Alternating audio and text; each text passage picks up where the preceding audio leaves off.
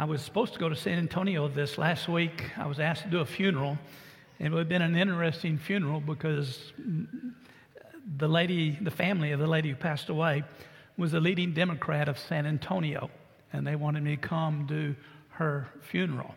And uh, I said, Oh, I want to do Joyce's. I would love to do this. I've, I've done her, her daughter and her son's funeral. She was 90, one of the finest ladies I ever knew. She would tell people, I love Steve's preaching. I hate his politics, but I love his preaching. But we had some of the most interesting conversations, and it gave me a little more insight into people I differ with, and yet we have much of a similar foundation in Christ. And what the Lord did in her life was one of the most amazing works of grace you could ever ask for. And so I was disappointed I couldn't make it down there. And then one note, I'll be watching two or three of you during this sermon today. And what I'll be watching for is if the Texas Longhorn make the final four, just give me a little horn thing like this. If it pops up on your phone and I see that, it'll just make the day go even better. That really has nothing to do with church, but I used to when I was at, at, at church in Panhandle, I had to always, you know, if you're a preacher, you miss all the Sunday football games. It's just because you work. That's your day of work. And so I would gauge the Cowboys score by watching the men come in during the evening service. If they came in smiling, I knew the Cowboys won. And if they came in frowning, I knew the Cowboys had lost. So I'll be watching two or three of you today because I know who my Horn fans are. So if I see something good, I'm going to go like this. All right, let's get into the Magnificat today. Gabriel has come to Mary and give her the news. A little background on Gabriel. In First Enoch, if you read through First Enoch, you'll know there were four archangels, four very important angels Michael, Gabriel, Raphael, and Sariel. Supposedly, Gabriel, according to Enoch, wrote, uh, or what he did was he oversees paradise. Second thing is, he's the one who was responsible for judging the watchers on the earth. It'd be the Nephilims, the judgment that Israel would bring later on whenever they brought judgment on some of the uh, nations that they would come in and move out during that time. But what he's known for, and that we don't know is whether it's true or not, it's just in extra writings.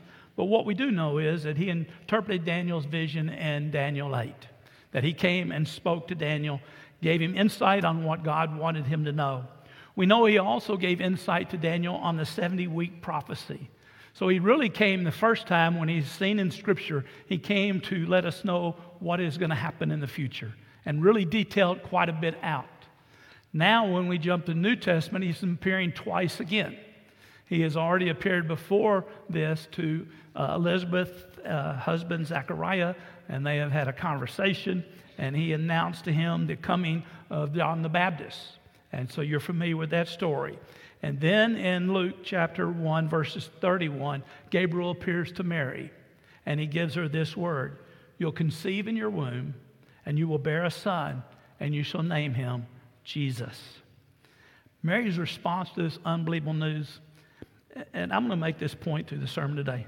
This is one amazing young woman.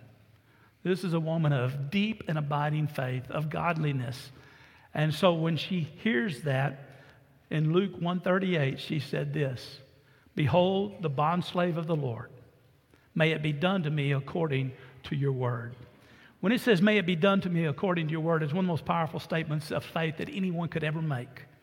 It's what we go back to Romans 4 and get the understanding of Abraham and how he became such an amazing man of faith. Because he, he got the point in his life, as we've talked about a couple times over the year, that if God says it, he believes it, he trusts it, it's going to happen.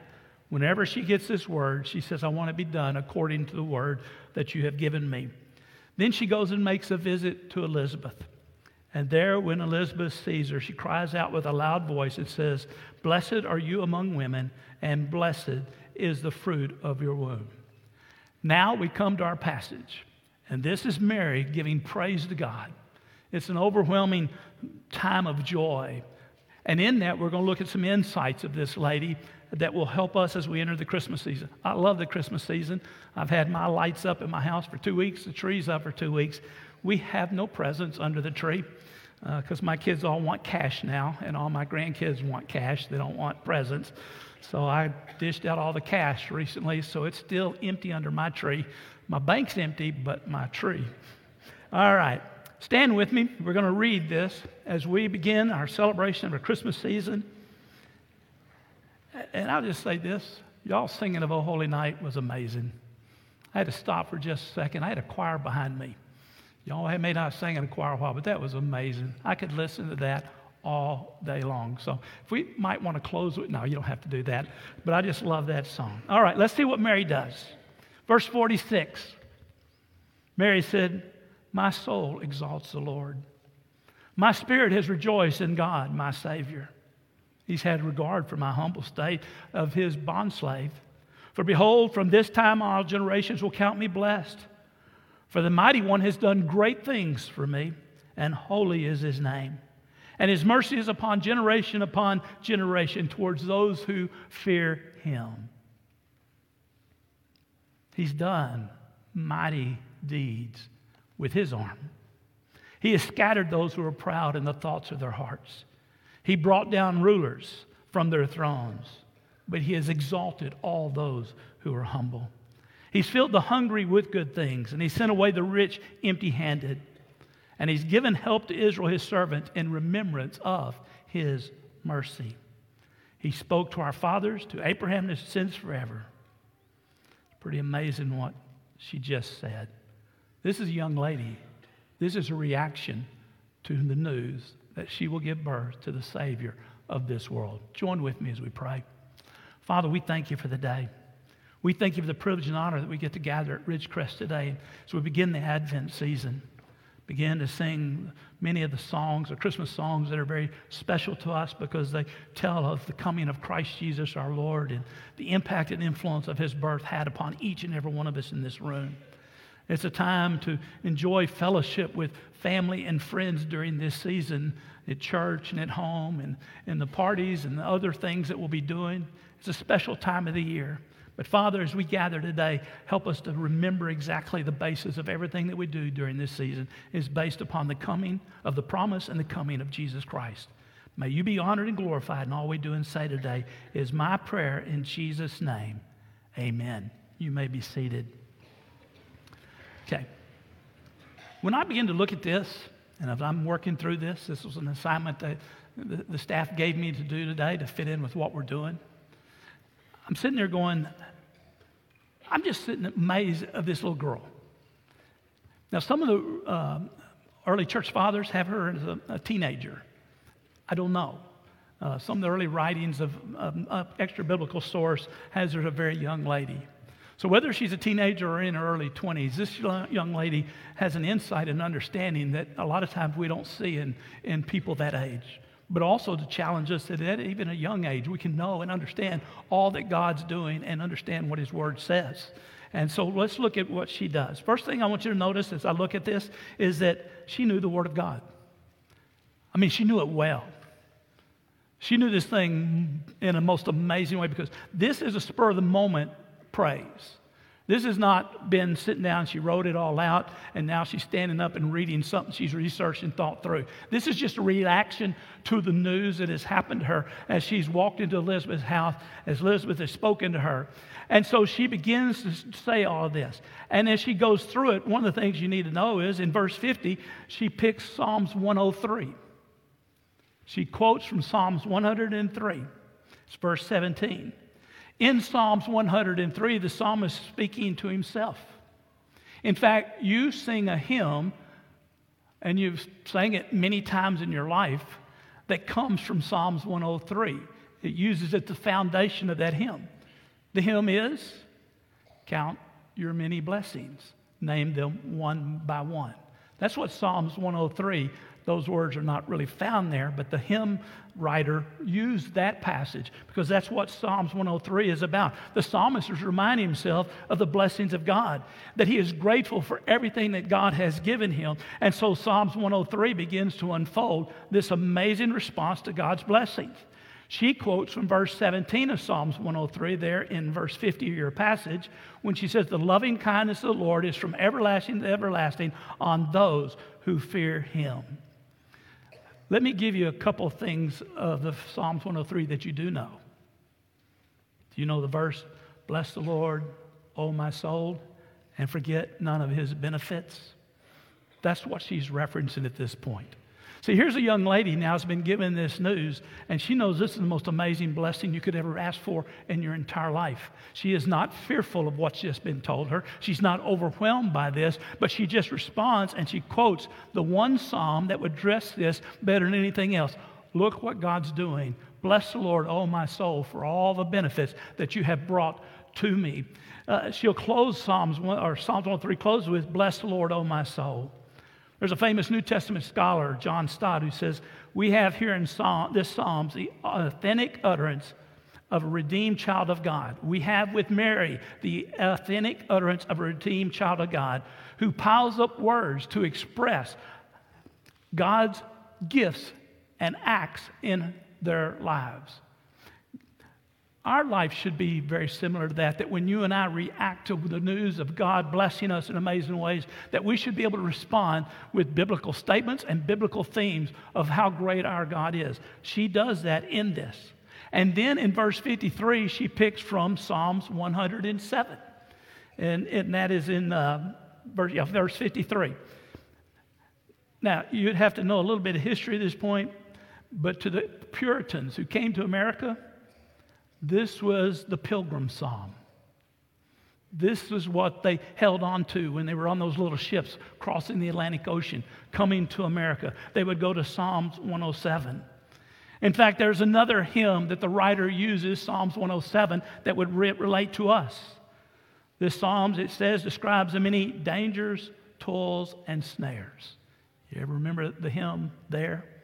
She's about to enter a very difficult time within her life.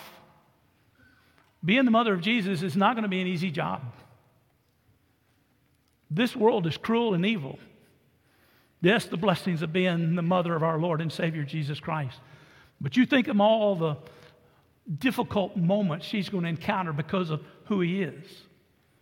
I would think one of the most difficult moments would have been, and it's not anything referenced within Scripture, but how do you raise a perfect child?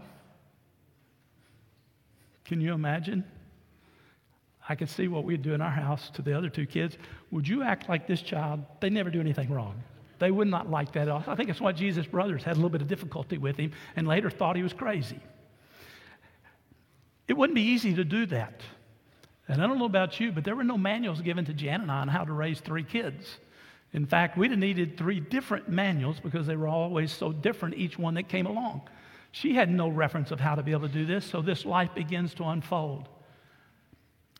And she walks through that. But then when he becomes 30 and she begins to see at first the amazing things that he's doing, but then the reaction of the world to him, she was going to enter many dangers, toils, and snares. And when you live within the culture like that, these kind of dangers are real beyond imagination. Uh, I've had three staff members work for me who have spent time in jail in the Middle East because of preaching the gospel of Christ Jesus. So I do fully grasp and understand that. I want you to know as she enters this time period of her life, this is not going to be easy for her at all.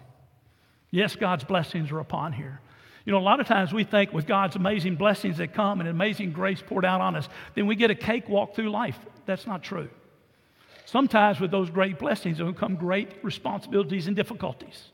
That's why James says, Consider it all joy, my brethren, when you encounter various trials, knowing the test of your faith produces endurance, so that you may be perfect and complete and lacking in absolutely nothing.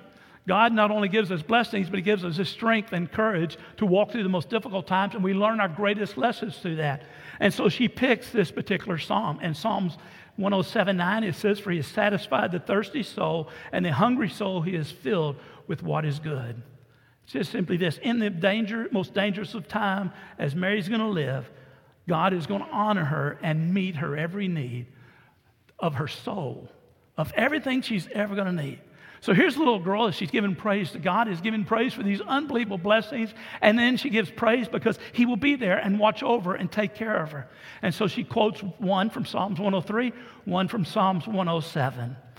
You know this verse from Psalms 107 Let the redeemed of the Lord say so, whom He has redeemed from the hand of His adversaries. Mary understood all that. She also uses God's word to praise God based on his loving kindness and provisions. She'll reference Psalms 138, Psalms 98, Psalms 118. In this short little praise she does, she is based completely and totally upon the word of God with exact quotes and with the references to the themes and principles. See, God had not just chosen a young girl out of the crowd and said, Okay, I'm going to let you be the mother of my son. No, He chose a young lady, a godly young lady who knew Him. In fact, Elizabeth said to Mary whenever they meet, Blessed is she who believed there would be a fulfillment of what had been spoken to her by the Lord. This is a girl of faith. Amazing faith. She knew if God said it, it was true. That what God promised, He would do. And this young lady begins to live her life. Now, principle for us. Go back to our Second Timothy study. In 2 Timothy 2:15 it said this, be diligent to present yourself approved of God, a workman who does not need to be ashamed, handling accurately the word of truth. I will tell you, Mary handled accurately the word of truth. She knew it, which tells me this. She spent a lot of time thinking through this long before God chose her. She had a relationship. This relationship doesn't come because God suddenly blesses her this way. It was real. So when this moment came, she's solid and strong. You know, I, have referenced a couple times over the year that I've been here. When I go to Cuba, you want a tough place to preach? Preach in Cuba. Not because there are spies in the congregation, and if I say something political, the preacher gets in trouble and may go to jail. So I have to exercise any care of anything outside of the text.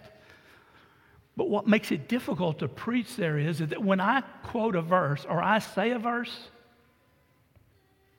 the people in the congregation begin to quote to me in Spanish exactly the verse I referenced on the spur of the moment. I, I told you a while back, I was preaching in Pinar del Rio at Calvario Bautista, and I was speaking, and I told my translator, he was president of the seminary, I said, Now, when I get to this point in my sermon, I'm going to read from Philippians 2 5 through 13. And I'm going to read the whole thing in English. I'm not going to break it so you can do bits and pieces. I'm going to read the whole thing. And then I want you to read the whole thing to them because I want them to hear the whole section of that had this mind in you, which was also in Christ Jesus, who, though he existed in the form of God, did not regard equality with God a thing to be grasped, but he emptied himself. You're very familiar with that passage. I wanted to go all the way through that with them because it fit what I wanted to say. So I came to my part. I, I backed the second up. I said, I'm going to do the passage now. Turned back to the congregation. I read it to them in English. And then he said this to his congregation Repeat with me Philippians 2 5 through 13. And the entire congregation of about four to 500 people repeated back to me in Spanish, word for word, those passages. On the spur of the moment, with no knowledge that that was coming to them, I was stunned. I almost could not preach afterwards. Fact of the matter, when I got back to San Antonio, I tried it out on my congregation because we consider ourselves very biblical based church, knowing the Word of God. And I was the only one who started, and I was the only one who finished, and nobody else knew where to start. See, guys, Mary is a little girl, she knows it. It's a challenge to us. You say, well, you know, my schedule, my time, and everything else. Well, I want you to know something. Technology is interesting. We all have these things now, right? Well, on my phone, and the horns still haven't got the news yet, so it's still not there. But on my phone, I have 7,000 books of my library. I have every commentary you can imagine. I have about 135 English translations. I have it in Latin, two or three. I have four or five or six different Greek translations. I have three or four Spanish translations. I literally have everything I could ever want on this phone. People used to tell me when I would pastor, especially in a military setting, I, I, want to put my Bible on my desk so I can read it sometime during the day at the office, but it's not allowed any longer. I can't have my Bible on my desk. You have no excuse now. You've got the Bible with you. You know why I think we don't know the Word of God as well as we probably should? And I'm going to include myself within it because the culture in which we live in, we have so much going on around us. We have so much information come at us that we never break away long enough to think through all that He's telling us. Too often, I'm too busy checking a score or doing this or texting friends or something like that instead of sitting there and thinking clearly through the amazing truth of God's Word. in a slower society like Mary lived or in Cuba, they have nothing else to do. And they hunger and thirst to know the Word of God. So I'm going to challenge you today, as you enter Christmas season, that you and I get more hungry for His Word. That we spend more time, that we grasp and understand it. See, I don't, if, if, if we're in the last days, and here's, I think, very important reason. If we're in the last days, and I don't know, as I said before, it's, not, it's above my pay grade, but it sure looks like we get close sometimes with what's happening around us. There are going to be many false teachers. And we're already, I think, seeing a lot of that in America today. The only way you're going to know, you know who the ones who are not deceived are? Second Thessalonians 2 is very clear about this. The ones who will not be deceived by all the falseness that goes around are those the ones who have a love of the truth. Paul's very explicit about that. Those who have a love of the truth will not be deceived. So, my challenge to you and to me this day is as we enter another Christmas season, let's re challenge ourselves that we be like Mary, that we know His Word. Second thing I want you to notice about her is, is her knowledge of God, eh, eh, God's goodness and His grace produces in this young girl amazing humility. This to me is almost similar to Hannah's prayer in 1 Samuel 1 as she's praying that God would bless her with a child. I want to remind you that Proverbs tells us a fear of the Lord is, an, is the instruction of wisdom, and before honor comes humility. I think wisdom, knowledge will lead us to the point of having the kind of humility that you and I need to have in life. So if you look at verse 48, it says of Mary what? She's going to say this For he has regard for the humble state of his bondslave. Now, many have elevated Mary to a status that is not biblical today. I lived in San Antonio for 35 years. Mary had a status that I can't buy into at all among many who lived in San Antonio they, they, because of the Catholic influence and everything else. I think if Mary was here, it'd be heartbroken to see how she'd been lifted up because she considered herself just a little girl, blessed of God, nothing special at all. Look at what it says humble state. That can go two ways. One, humble state would be she was poor. Now, we do know she was poor. We know because when she took Jesus to offer a sacrifice, they did what? Two turtle doves. And here's why you did a turtle dove. In Leviticus 12:8, if you can't afford a lamb, you can sacrifice two turtle doves. She couldn't afford the lamb, but she could afford to do that. So they were poor. But this word has a diff- other, another meaning besides just the poverty that they would, may have been in the, in their lives. It has a second meaning. It's found in Philippians 3:21. Transform the body of our humble state in conformity with the body of his glory. This body I'm standing in right now, that is the only one I've ever had, is in a very humbled state. And it's getting more humbled as each day passes. I get up in the morning and I feel good. By the evening time, everything hurts neck, shoulders, back, feet, knees. I'm looking forward to the glorified state. I didn't look for it when I was young like some of you guys. I could care less at that moment. But the older I get, the more I look forward to it. The humble state is what all of us are in. We're just, in one sense, flesh and blood. We're just no different than anybody else. We're just average. Which means nobody's better than us, but we're not better than anybody else. In this humble state, if left alone, we'd be separated eternally from the Father in heaven. That's why in Psalms, the psalmist makes an amazing statement. In, in Psalms, he's going to say this What is man that you take thought of him, and the Son of Man that you care for him? This little girl who was living, growing up in Nazareth and then goes down to Bethlehem to have a kid knows this there's nothing special about me. But yet God looked down and has used me and blessed me.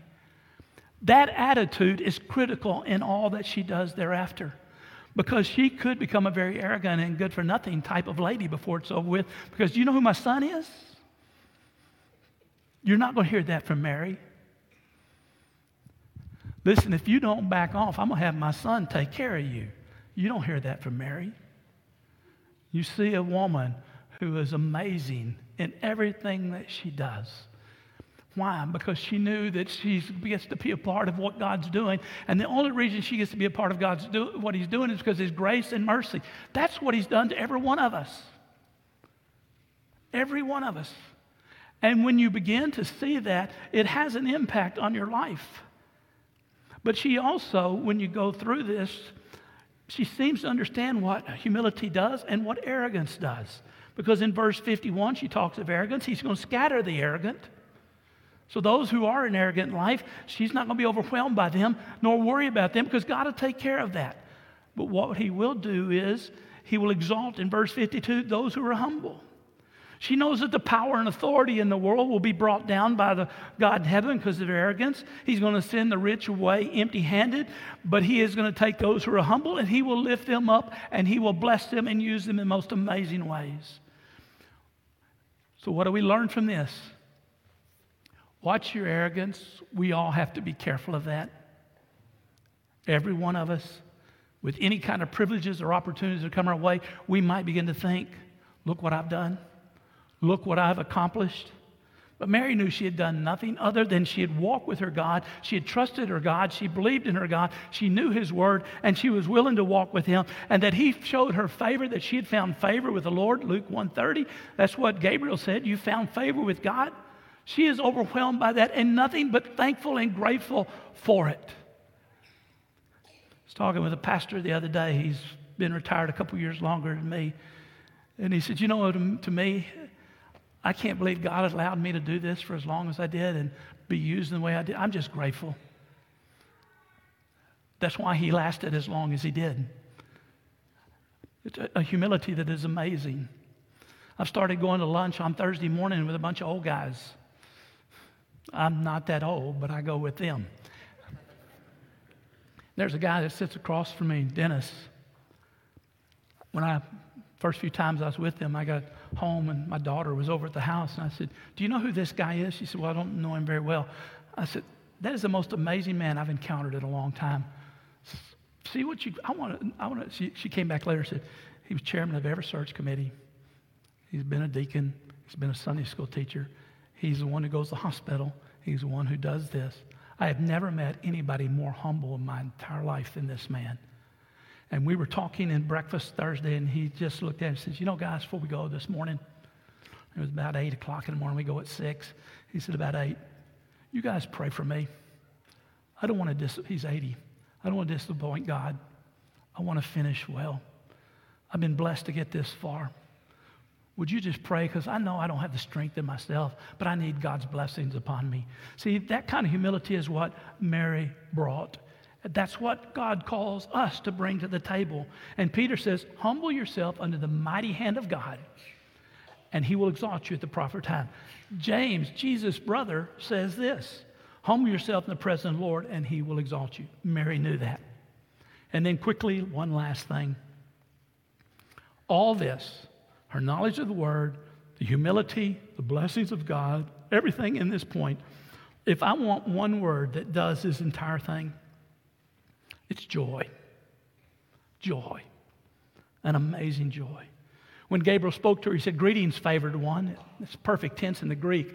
It means God showed you kindness. He'll keep showing you kindness. He'll show you kindness in the future. God's blessings were on her. And she says in verse 47, My spirit has rejoiced. And she says that word means with gladness. I've rejoiced with gladness. It's used of Abraham when Jesus says, Abraham rejoiced to see my day, and he saw it and he was glad. Peter uses this when he tells the people, as he wrote to in that first letter of his, You greatly rejoice with a joy inexpressible, full of glory. Guys, Christmas time should be, we sing the hymn, don't we? The Christmas hymn, Joy to the World. Do not think that's just something we do for Christmas to fulfill the time frame. It really is a reaction of every one of us who understands who Christ is, why he came, what he's promised us, what he's going to do, and when we go to be with him. This joy is real. And it should characterize everything that you and I do. This is not some ungiddied happiness and cra- craziness about life. It's a settled quietness and gladness in my heart that all is well, that all is good. It's not that I'm ecstatically going crazy all the moment. Sometimes it's done quietly, just in quiet satisfaction that everything is good. Those who are older like me probably did this at Thanksgiving as you sat in your chair and you looked around and you saw your kids. Are, my youngest will be 40 on Tuesday. He's making me old, so he'll be 40 on Tuesday. But I'm looking at my three kids and going, you know, they turned out pretty good. In spite of me, they've turned out pretty good. And there are my eight grandkids running around, and they're six foot one, six one, six two, uh, down to the little girl that's a cheerleader, and the, she's eight, and they're running all over the house. And then the seven dogs, and the pit bull was with them, and he hadn't killed any of my dogs yet, so it's good. And I'm sitting there in my chair, and the Cowboys are winning, so it's good. And I'm just sitting there, and I'm not going, wow, isn't this amazing? No, but I'm sitting there quietly going, it's good.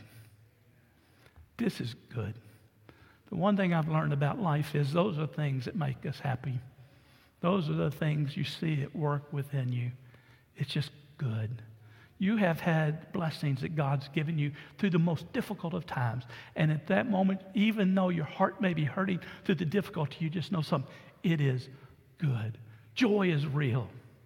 Joy and sorrow can go hand in hand sometimes, but the joy is still real. Paul talks about that, about his joy, but also the sorrow. Jesus was filled with joy, yet he was a man acquainted with much grief and sorrow. Those can go together, but joy is real. And when you have joy, verse 46, joy leads to exaltation. A minute ago, when you were leading us in singing, and we're singing, Oh Holy Night, at that moment, you guys were exalting the great name of who Jesus is. And even at that moment, sitting right there on the front row, that side, I could just stop for a moment and just listen. See, when that's what Mary's doing. This whole thing is about exaltation. She is not doing this because it's a religious activity. She sits there and stunned at all that's unfolded in her presence and how God is going to use her. And the days ahead are going to be stunningly amazing and unbelievably difficult. But God was going to walk her through. He would provide for her not only the blessings, but the provisions to get through. And so she then, in joy, begins to exalt who He is. She exalts His greatness and His joy. Hannah did the same thing in her prayer. My heart exalts in the Lord because I rejoice in your salvation. And Mary in verse 46, my spirit exalts the Lord. My spirit is rejoiced in the God, my Savior. And remember Nehemiah's word the joy of the Lord is my strength. It's what gives you the strength to be able to live life to the fullest. You know, there could have been so many difficult emotions with the news that Mary got from Gabriel. As a young woman, she's told she's going to become pregnant. She is not married. And you know, in small communities, the difficulties that might bring, but you see no reaction or fear towards that. Whenever her husband begins to get word, Joseph, of that, he's at first thought, How am I going to push this off the side? But God spoke to him so there was that she had to face, but she lets it go. No big deal. As a young woman, she trusted God. She had the knowledge of God. It produced her amazing humility. And at this moment, she's not fearful, but she's overwhelmed at the joy of God and the grace that He has given her in heaven. So I conclude this way Christmas is more than just gifts, it is more than the parties, and it's more than the great food and desserts that we get to eat. It's a time of celebration. It's a time of celebrating that in the fullness of time, Jesus came. Somebody a moment ago, and something maybe read down here with the kids, made a, or somebody in a song up here we were doing it, made a reference to the promises in the Old Testament now being fulfilled. It said four centuries later, it was quiet for four. Well, back up to eight centuries before. Isaiah 40, 31. Yet those who wait for the Lord will gain new strength. They will mount up with wings like eagle. They'll run and not get tired. They'll walk and not become weary. Eight centuries later, at this moment, it is now becoming true. Because that's Isaiah 40. What's the first part of Isaiah 40 about? Well, Zacharias, at the birth of the John the Baptist, he said, You will be called the prophet of the Most High, and you will go on before the Lord to prepare the way. Isaiah 40, he's referencing that his son, John, was the one preparing the way. Guys, this story is being fulfilled eight centuries after Isaiah said. So, this Christmas, here's what my challenge to you and me uh, is let's build our lives on the Word of God. Let's not be content with what we know now. May we press on and become as knowledgeable as we can of the great truths of God's Word. May we humble ourselves in the mighty hand of God. And when we do both of those, we will always rejoice. And then I close with this to go back to what the kids heard just a moment ago. You know why we can do all of this? Because that little word on that candle right in front of me hope. Hope. Romans 5 5 says, Hope never disappoints because the love of God has been poured out within our hearts through the Holy Spirit who was given to us. And I will close with Psalms 130, verse 5. I will wait for the Lord, which is what Isaiah said to do. My soul will wait, and in his word I do hope. So on this Christmas season, your hope's in Christ. You stand on that.